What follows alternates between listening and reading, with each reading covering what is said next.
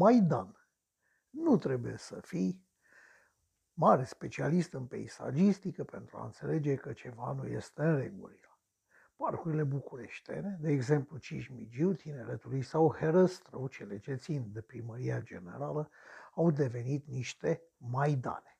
Peste tot, iar mai cât gardul, peste tot sunt gropi, peste tot sunt gunoaie și, bineînțeles, la pachet cu astea vin insectele supărătoare, căpușele periculoase pentru om și animale și în multe locuri chiar și aleile sparte. În tineretului cel puțin, de când parcul a înlocuit groapa de gunoi zisă și cocioc prin anii 70, aleile n-au mai fost niciodată reparate în situația în care de la bun început au fost făcute ca un rahat. Chiar nu se poate face nimic. Înțeleg că acum primăria nu are bani, înțeleg și nu mă mir, dar angajații de la spații verzi nici nu repară rețeaua Radet, nici nu asfaltează străzi și gropi în oraș, așa că măcar iarba putea fi tăiată. Nu mai vorbesc de starea apei lacurilor și a locurilor de joacă.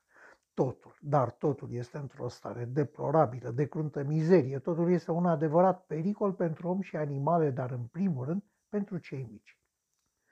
Primarul general pare a fi blocat în câteva marote, în, în atacarea unor puzuri de sector sau în repararea rețelei de căldură. Dar uită, uită care oameni angajați pentru fiecare domeniu necesar orașului, pentru fiecare problemă a orașului și locuitorilor lui.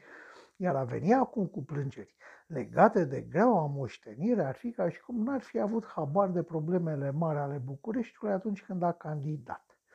Problema mea acum este alta, anume, primarul este obligat să ocupe această funcție, a fost pedepsit să fie primar general, are de ispășit vreo condamnare în această poziție?